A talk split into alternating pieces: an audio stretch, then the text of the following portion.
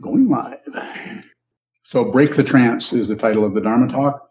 And the idea is not that you can cut into it and stop it just by seeing it, that it is a trance or some kind of spell or some kind of myopia you have about your own emotions, thought patterns, and so on. I sometimes say, don't believe it, don't disbelieve it, don't look away. Don't do anything with it.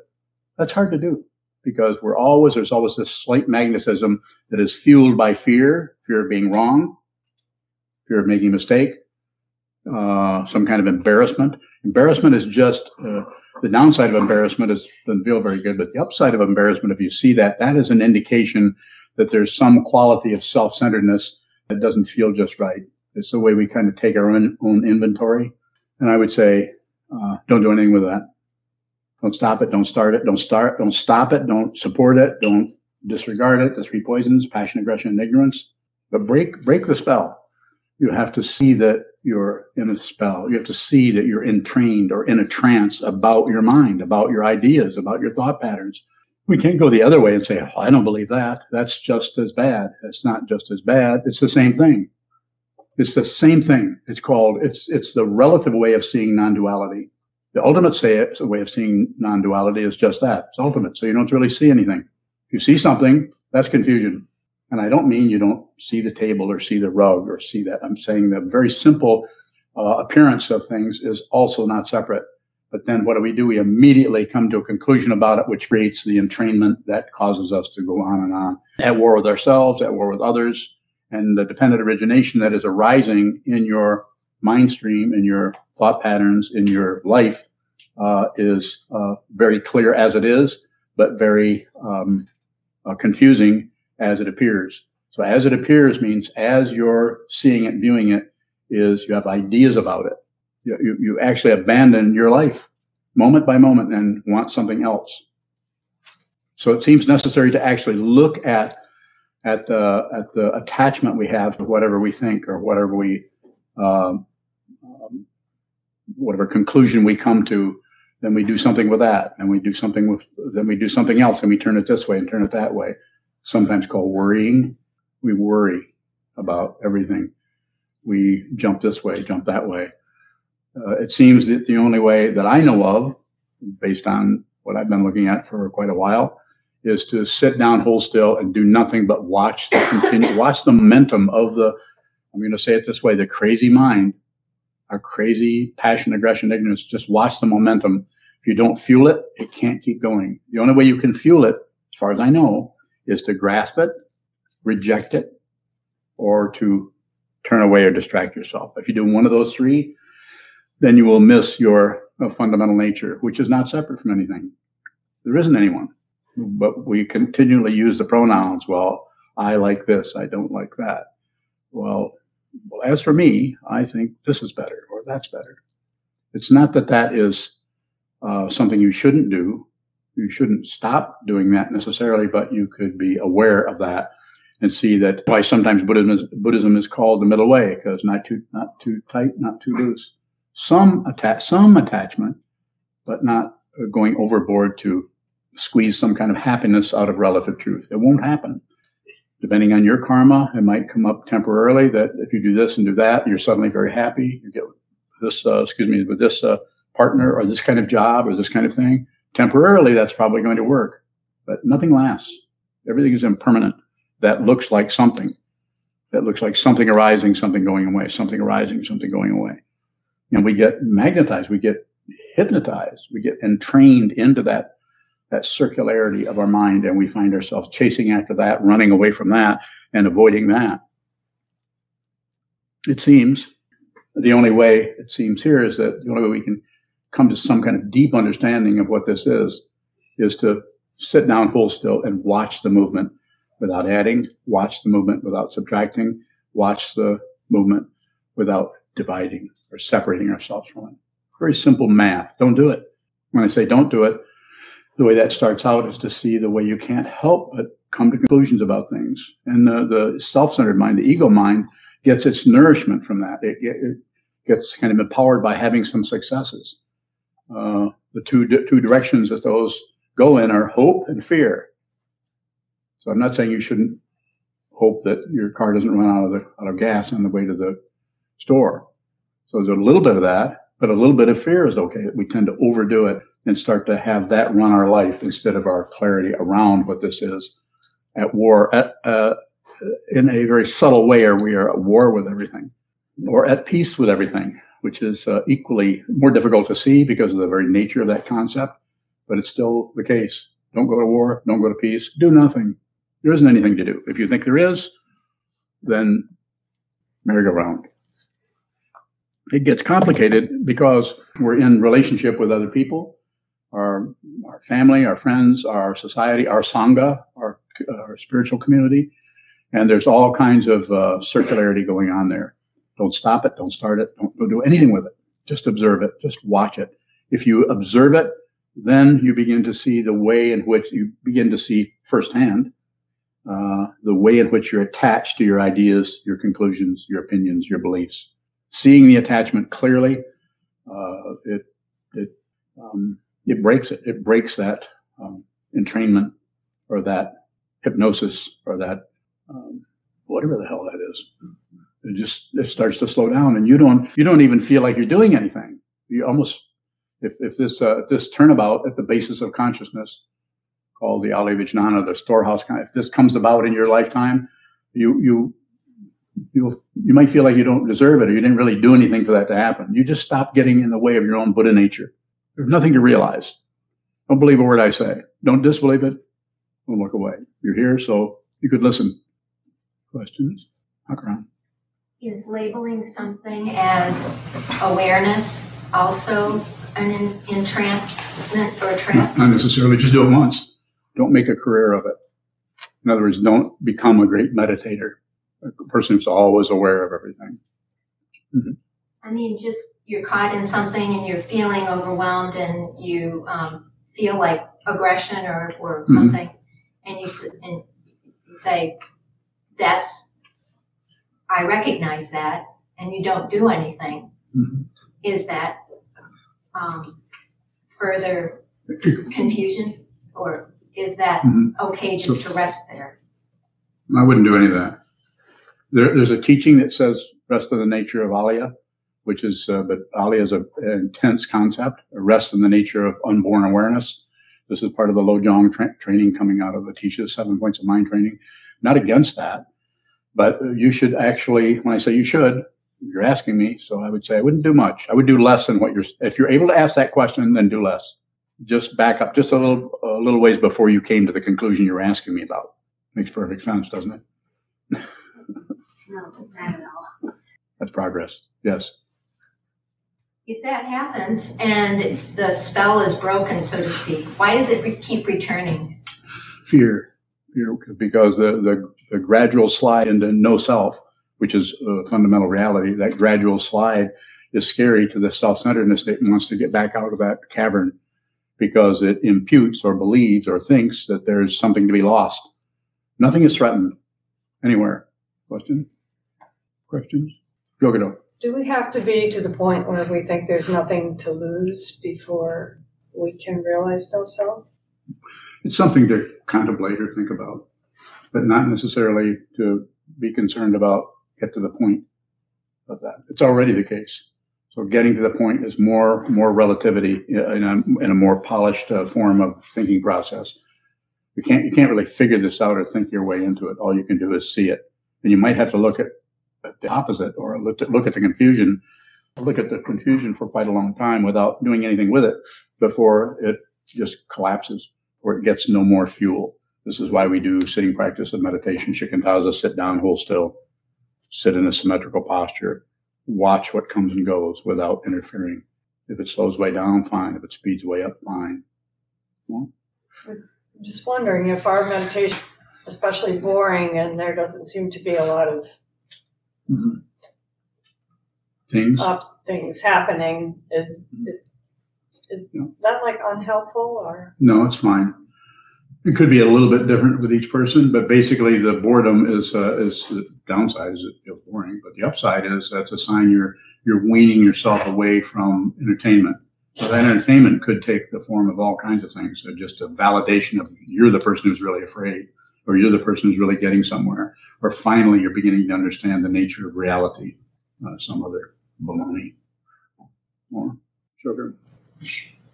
Does anything begin to replace that space that was there before the boredom showed up? It isn't so much that something or phenomenon starts to show up. It's just a more understanding about what phenomena are and what who you are and what all of this is that is very difficult to put into words. As I sometimes say, if you understand what this is, there's a good likelihood you'll be tongue-tied or speechless because you won't be able to say what it is, especially if there's no one there. There's no solid being there anymore. There's still a body-mind wandering around doing things, perhaps. More. Good question. More. What you were just saying about being tongue-tied or speechless, I was kind of trying to formulate a question in regards to that, but I didn't know. I still don't know exactly how to turn it into a question. There are times, the deeper I get in my practice, and the more I meditate, where simple conversations and social interactions just like it seems so irrelevant and unnecessary to existence at all that I find myself becoming more and more reclusive and just not having anything to say to anyone. What's your question?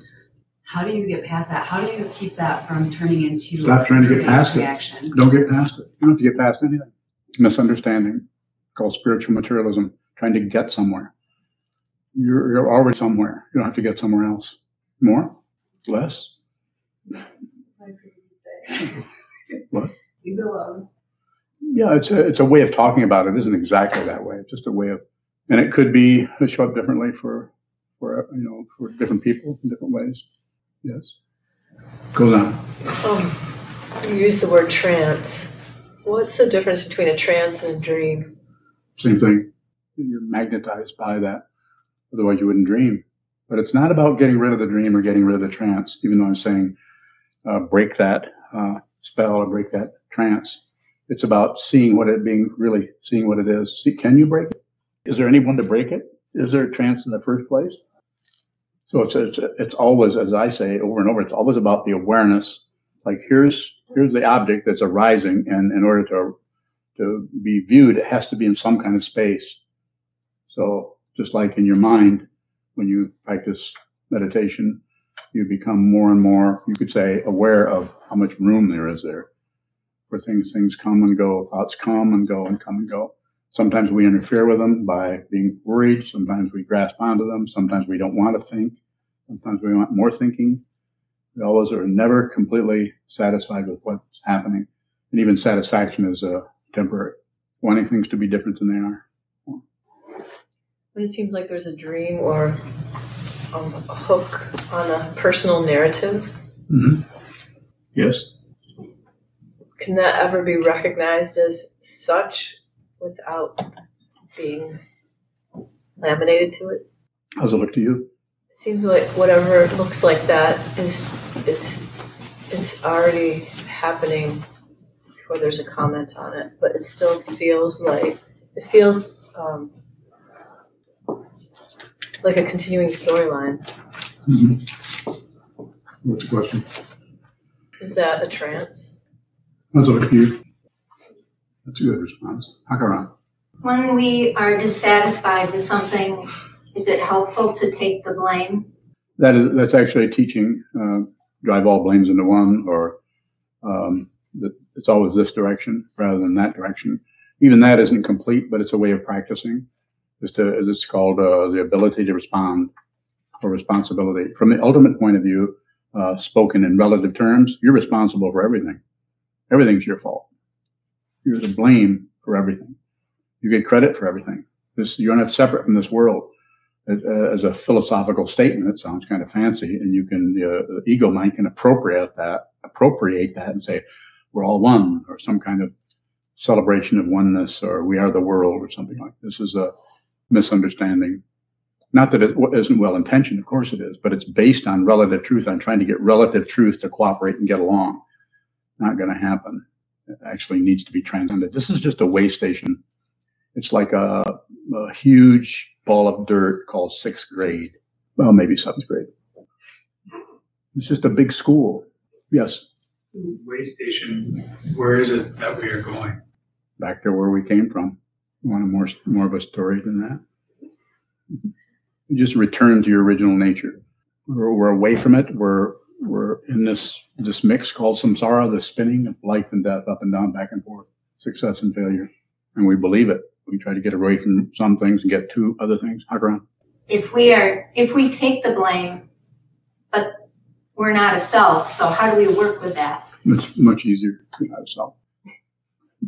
There isn't anyone, so you just, why wouldn't you take it? This is a personal way of, I don't particularly promote or teach Tonglen or sending and receiving while writing the breath, even though I practiced it quite a bit. I think rather than do a mechanical way like that in the Lojong practice is to do it just spontaneously in your life, to actually receive whatever's going wrong, take it. Send out good feelings, kindness, help, however you want to look at it, and do it situationally rather than just sit down and just, rather than just try to do it mechanically. I think that's just a misunderstanding, yes. How do you talk about volition, like self-volition? Intention or volition? Yeah. Where does that fall into? Situation. What this is. So if you're no longer objecting to anything or agreeing with anything or ignoring anything, then the world is split and its confusion is still going this way and that way. And you're still, the consciousness has still been downloaded into this particular lifetime or this one or anyone. And then you work in concert with everything. There's still a sense of separation, and there's still not particularly a sense of being at one with anything. But yes, you just work in your relative situation. You just do whatever comes up without selecting, without cutting into anything, without doing anything at all. It won't feel like you're getting much credit. You won't be, people won't necessarily look at you and think of you as a saint. Or choo-choo. Are we all in the same basic trance or under the same spell? Seems that way. What is that? Just passion, aggression, ignorance, desire, wanting things to be different than they are. Use the teaching of the Buddha. I'm not saying there aren't other teachings that might be more precise. Maybe there are. But if you just return to the basic teaching of the Buddha, everything is dependently arisen. There's not a separate thing anywhere. It sure looks like it, though, doesn't it? And we get... Why doesn't the conceptual understanding of that situation break the trance? Because the conceptual situation is the trance. And we don't want to get rid of concepts. What happens is because we get fearful, because of dependent, because of this, as Nagarjuna talks about it in Praise of Dharmadhatu, the cage of our afflictions, our conditioning that has gotten us into this point. We have difficulty dealing with that without trying to stop it, or as if it's some separate situation, instead of seeing that we're not separate from that. You can actually be who you are. You can actually, isn't that pretty good news, I think? I think so. You can actually be the afflictions you're trying to get rid of. If you do that, then there's no one else but that. Choose that. Is an awakened being magnetized to the world in a way other than the three poisons? They aren't even in it. They're in it physically. There's a physical being, they're here, but they're also not here at all. And they're not somewhere else. More? Is the Bodhisattva vow some kind of magnetism? The Bodhisattva vow is a way of relating to the world so that you can begin to understand that nothing is separate from anything else. Everything is dependently arisen. So, but that doesn't mean there aren't beings who are suffering, torturing each other. And so we're just not going to do that. Meet people in their confusion rather than try to get them to get rid of their confusion. Meet them in that. More? What do you mean, meet them in their confusion? What does that look like? Not meddling with them, but also not abandoning them. Don't take your eyes off from them. Don't take your senses away from anything in order to escape or get out of the confusion. Sometimes it's taught different ways where you actually go into the confusion. I would say meet them in the confusion rather than go in and barge in somebody's craziness with some kind of a mission to save them or something. Even though that's part of the vow, to be with all things, save all beings. Part of that teaching sometimes says, which makes it sometimes confusing, that there are no beings to save. But we still need to do that because it's a relative context that we're in. So we need to need to work with that. In each there's no one kind of teaching or sentence or comment or phrase that is going to work with everyone. That's why the teachings are broken up into so many different ways of expressing this. It seems like even if I endeavor to just receive negativity, some of that leaks out. How can I relate to that inadvertent meddling? Just watch it. It's always about awareness. It's never about stopping, starting, or meddling with it, or doing anything with it to twist it or bend it. You're already breaking the trance by just taking your everyday life and spending some time sitting down, holding still, and just watching the entrainment, watching the way the mind grasps, rejects, thinks, concludes, excludes, all the different relative situations. And they're fundamentally what it boils down to use that kind of it's not really a boiling, but eventually it's just the witnessing of it. It takes a while. And even the witnessing is extra, but then there's something behind the witnessing, just a way of talking about it. And at some point, the allegiance shifts over from the success and failure, 8 worldly dharmas in this world, to getting ahead, not falling behind, being protected, getting your way, getting success, getting accolades. It switches over to just the space itself, or awareness itself, or Buddha nature, awakened truth. A question from Greg in the UK. Yes. Can you slip into a blank slate trance but still have some awareness around that? Perhaps. I'm not sure exactly where the question is coming from. Perhaps. I mean, anything that you can say can show up and go away. But what is already the case can't show up. It's already the case. So it can't show up. It's being covered up by the literal way of saying it, by the confusion that things that has ideas and opinions about anything. If you have any ideas and opinions about anything, it's, you're living in a pop tent. That gave you room to ask a question. What is a pop tent? It's thank you. It's a pop tent is something you think is true, and you're afraid to come out because you don't really want the truth, so you just stay inside your pop tent. It's your own beliefs and opinions and ideas. So it's kind of like your comfort zone. Nailed it. Yeah, what? Hurry up! I haven't got much time. Okay, then I know. She said I was going to sneeze. Okay, you're going to sneeze. I like that. That's you. I can't respond to that question. How does the trance, the way that you're using it, create the illusion of separation? Just because it's apparent, has some kind of a temporary continuity to pull us this way, pull us that way. And you notice when you're trying to figure something out that you actually deliberately go into some kind of a tunnel of figuring, calculating, understanding. Well, how about this? How about that? And we're weighing different things, trying to see. We're using the very nature of relative truth, which seems pretty solid, but just so does a dream. If you're in a dream, that seems pretty believable also. This is, as it is said in the Tibetan tradition, that the dream you had at night is a sample dream. This is the actual dream. This is the actual unreality. Different layers of it. You were when you were talking to Juzan, you said don't meddle, but also don't abandon the situation. If I'm talking to someone that makes me uncomfortable, or if I'm watching something that makes me uncomfortable, I notice that I kind of drop my gaze or avert my eyes. Mm-hmm. Can we physically abandon one of our senses in a situation, but still not abandon the person? I think that it gets pretty subtle, and it gets more and more subtle as we go on the path, as we practice year after year to try to understand more deeply what this is. We might find that we actually make the teachings our own, and we see that some people's visual consciousness is extremely powerful, and without a lot of say other kinds of consciousness, maybe conceptual awareness or sound. So sometimes we might find ourselves kind of customizing our own way of working with that. So I would say just proceed and just do it out of your awareness and your understanding of it, even though the kind of understanding is showing up as the feeling that you don't understand. That's also understanding. It might be the most profound form of understanding is to not really know.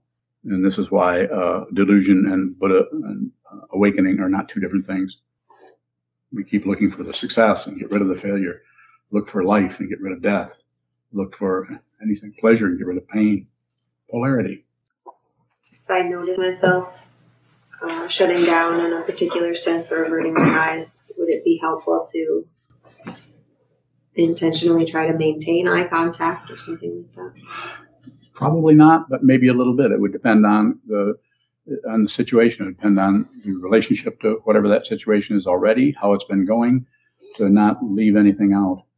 It's always about the awareness of what's arising rather than what's arising. If there's an awareness of what's arising, then what is arising actually gets its information from everything else, because everything is dependently arisen. If you think you have thoughts, then that's going to create more difficulty. There's no thinker having thoughts. You receive thoughts. But don't believe a word I say. You said you receive thoughts. Oftentimes thoughts seem to match up with current situations. Mm-hmm. They do. Dependently arisen. You can't have a... Go ahead. You have more? Where are thoughts received from? Who's sending them? What's sending them? The sender. You're sending them yourself. You're not separate from what's being created. Big responsibility. And it's not about blame. It's not about success or failure. It goes beyond all of that. That's the relative. This is why the world is full of situations where people are at war and won't take care of each other, won't help each other, because they see an enemy somewhere else and a friend over here. If you see what this is, you won't have any enemies. You also won't have any friends. You won't see anything else but yourself everywhere. And it's not like, oh, I'm over there and I'm over there. Not over there is as much as maybe it's because that person doesn't have as much money or something. You know, it's not, you're not specifying anything. More? Nope. That was easy. Further questions? Juzan. Can we see the qualities of our trance? I think so. We see that by practicing a lot. We begin to, sometimes it gets more and more difficult because we begin to see the very stuff we've been hiding out from, to use that same word, the entrainment of the trance that we've been believing certain things about our thoughts and our ideas and our who we are and what life is about and values. And we think that's true. And then we start, because we have been practicing, going through an awareness practice, We're becoming more and more aware of the way in which that manifests and the way in which it's not true. We actually stop believing our thoughts. They don't go away. But we just don't believe them like we did before. More? Does the strength of that trance lessen? Let's put it this way. It could. But as what you're looking at there, what you seem to be asking about is you won't care. You won't care. Your concern about something being this way and not that way starts to drop away. And that's why ego gets terrified, because it wants to have a relative, it needs to have some kind of a, am I doing okay? Am I doing this right? Is this good? Should I keep doing this? What's life about? What am I going to do? Those kind of worries. But if you actually understand what this is, to put it bluntly, the actual worrier vanishes. There isn't anyone to worry. Why would you worry about something that's always the case and yet never the case? Doesn't have any relative status. Has no, as a fancy word, no ontological status. It's not something. Thinking about how you're talking about like thoughts with no thinker. I can think if like a song comes on the radio, maybe it's like heavy metal, it'd make me happy, but it'd make Jinshu really mad or upset. So it's like right and wrong. Yeah. Which heavy metal song? A good one. A good one. Yes. Do you like his heavy metal music? No. What kind of music do you like? Not that. No, I like country music. Okay, so what's the question? So if there's no thinker behind the thoughts, it still seems like that situation would come up. It's the same situation that sparks two completely different responses. Mm-hmm. So you should definitely arisen. It's just like an oak tree isn't jealous of an elm tree. I mean, it's just they're just different ways that phenomena appears. And sometimes as a human being, sometimes we, because of the causes and conditions that we come out of, meaning our parents, our culture, our life, we just get all enamored of some particular situation, and we get fearful and start to go to war. So there's the right and wrong is just extra. So even if there's no thinker, are we still bringing something to the dynamic that we're interacting with? Probably. So if that's not a thinker, how can we have some kind of separated dynamic like that? confusion, delusion, ignorance, passion, aggression, ignorance, spinning around thinking that you're in a straight line. If you see that it's circular, you probably aren't going to avoid it, nor will you jump on it, nor will you try to stop it or fight with it. More? Less? I'm not very familiar with the 12 links, but it seems like there's a difference between... Get familiar. It seems like there's a difference between that first input and then how we feel about it. No. So even if some of that... So you have feeling, and then you have what? Grasping? Are those the two? So you have feeling, and then you have desire, and then you have the desire to get away from it, which is this kind of grasping. And you have the desire to get more of it, which is this kind of grasping. Are you following me? Is he following me? So what's your question? If the position on it, like I like it or don't like it, drops away or lessens and becomes less distinct from me versus another person, is there still some kind of subtle distinction? I would see something differently than somebody else? Oh, sure. So we're not trying to get rid of the distinctions, but it's the attachment or the fixation on right and wrong, the fixation on it. So of course you're gonna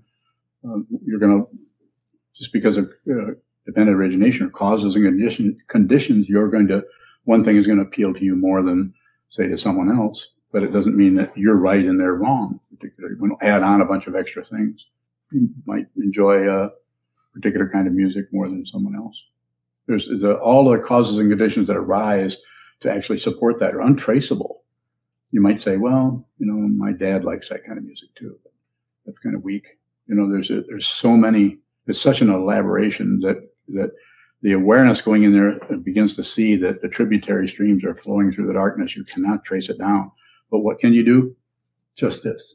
You can just be present. And it's not about a being present as so much as it is to see the way you keep missing your life by wanting something else. I don't want this. I like this. I don't like that. This shouldn't be. Why is this happening to me?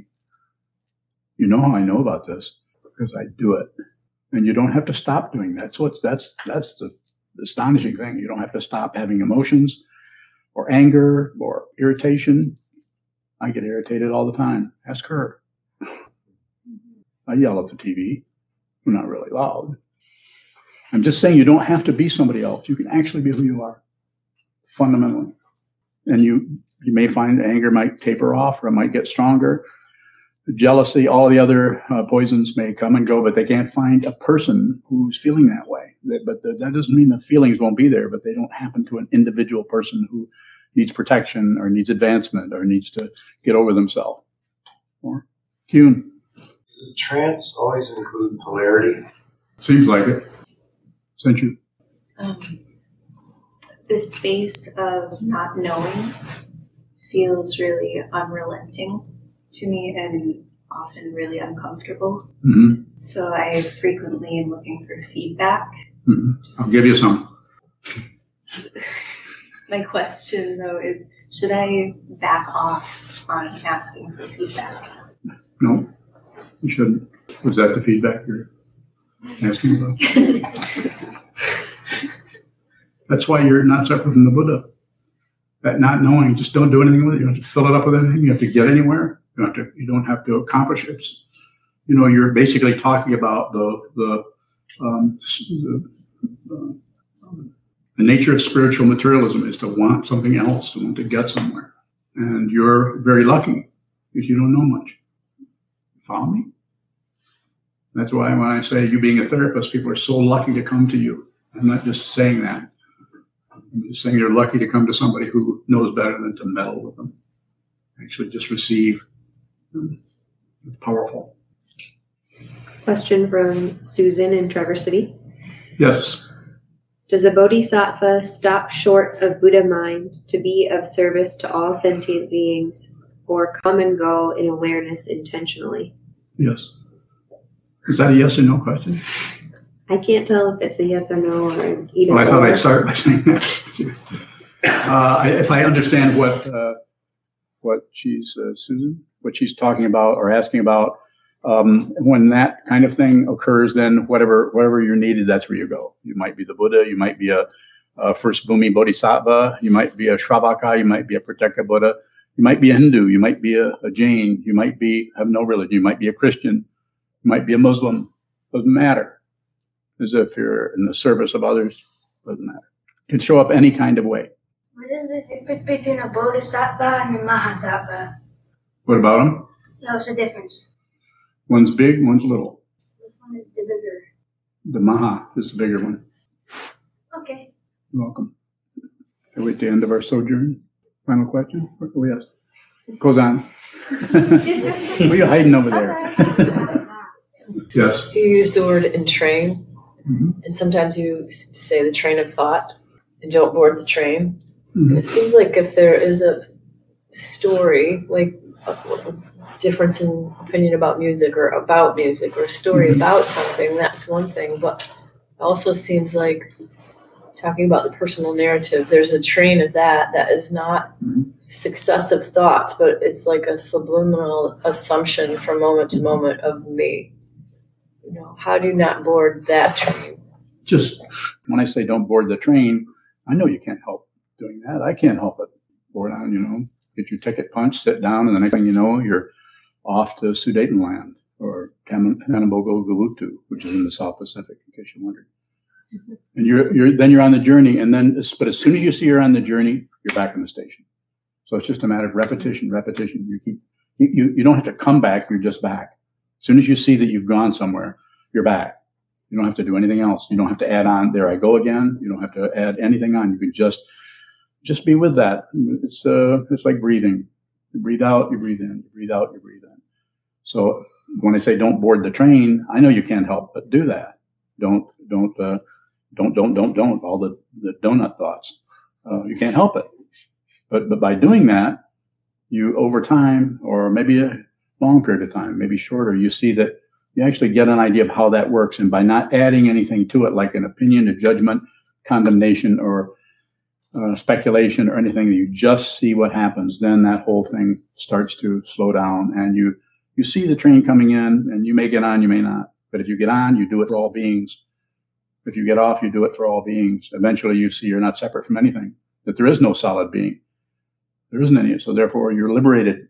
You can actually live your life moment by moment without interfering with anybody, without abandoning anybody, and by being with all things. Yeah. Does boarding the train for all beings shut down on self-centeredness? Doesn't need to. There isn't any self. So you don't have to shut down on self-centeredness. You have to start somewhere. So that might be where we would start, is we start to get kind of embarrassed about how narcissistic or self-centered, how everything is always about me, and my stuff, my ideas, my successes, my failures. But if you continue to look at that, you see that is unreal. You don't have to get rid of something that is unreal. More. What's the difference between boarding the train for all beings and boarding it out of your self-centeredness? Same. You knew that was coming. Don't look at me like that. It's when I say it's the same, I'm not trying to be difficult particularly. I'm just saying that when you see it, the very polarity that we see of craziness, insanity, Buddha nature and sentient beings, that those are not, they get their meaning from each other. It's such a simple idea, and yet it's astonishingly difficult to understand, because we are in a physical being that seems so real. This seems so astonishingly real. When this body-mind goes back into the five elements, including the consciousness, not much is going to happen, other than to the people who are there seeing that happen. It'll be a lot for them, but not for you. Yes? What does it mean to serve others? Don't meddle with them. Allow them to have their insanity. I'm not saying you allow someone to pick your pocket, or you allow someone to enter your house and your piano. Very simply put, if you're talking to somebody and they seem very confused, and you're respectful of their difficulty. It's not that you wouldn't, by saying, "What can I hear what you're saying, but is there anything I can do to help you?" You might say that. And they might say, "No, I just wanted to complain to somebody." So you just be with them. They may want your help, they may not. But volunteering help based on your idea about what they should or shouldn't be doing is extra, even though relatively speaking. you know, you can cite chapter and verse where you're absolutely correct about what you're telling them. That's extra. They might need to do. They need to not as they need to not miss their life also. You can't awaken someone else. Even though I'm sitting up here encouraging people to see who they are. Simply put, yeah. Are we able to not meddle and also respect our own confusion? Our own? I think that's where it starts. Stop trying to get better. It's a different... It's not that you wouldn't relatively in some way get better, less confusion, less jabbering at other people, more receiving what's happening to other people. But it wouldn't be a... It wouldn't show up as some kind of improvement project. Other people might think you're doing fine because you no longer are lecturing them or arguing with them or telling them what to do or what not to do. But you might just be responsible for your feelings. You might be able to just have your feelings without blaming anyone. People complain to you a lot. Are you a sucker? You probably are. I understand what you're saying, and I don't think so. I sometimes say it this way: if somebody's complaining to you and you're listening, but it gets difficult for you to do it, or you feel like this probably isn't all that helpful to this person, and you just sit here and let them complain or whatever. And this is very, very specific to each person. I'm not giving any general advice that you should do this all the time, but maybe you should just excuse yourself and leave. If it's getting difficult for you to receive their negativity, you might just say, I got to get going. There's nothing wrong with that. But while you're with them, as much as you can, just receive what's happening. You have to excuse me, I'm leaking. I think it was the squash I ate. It's working. It's working. Finally. Okay, thank you, my friends.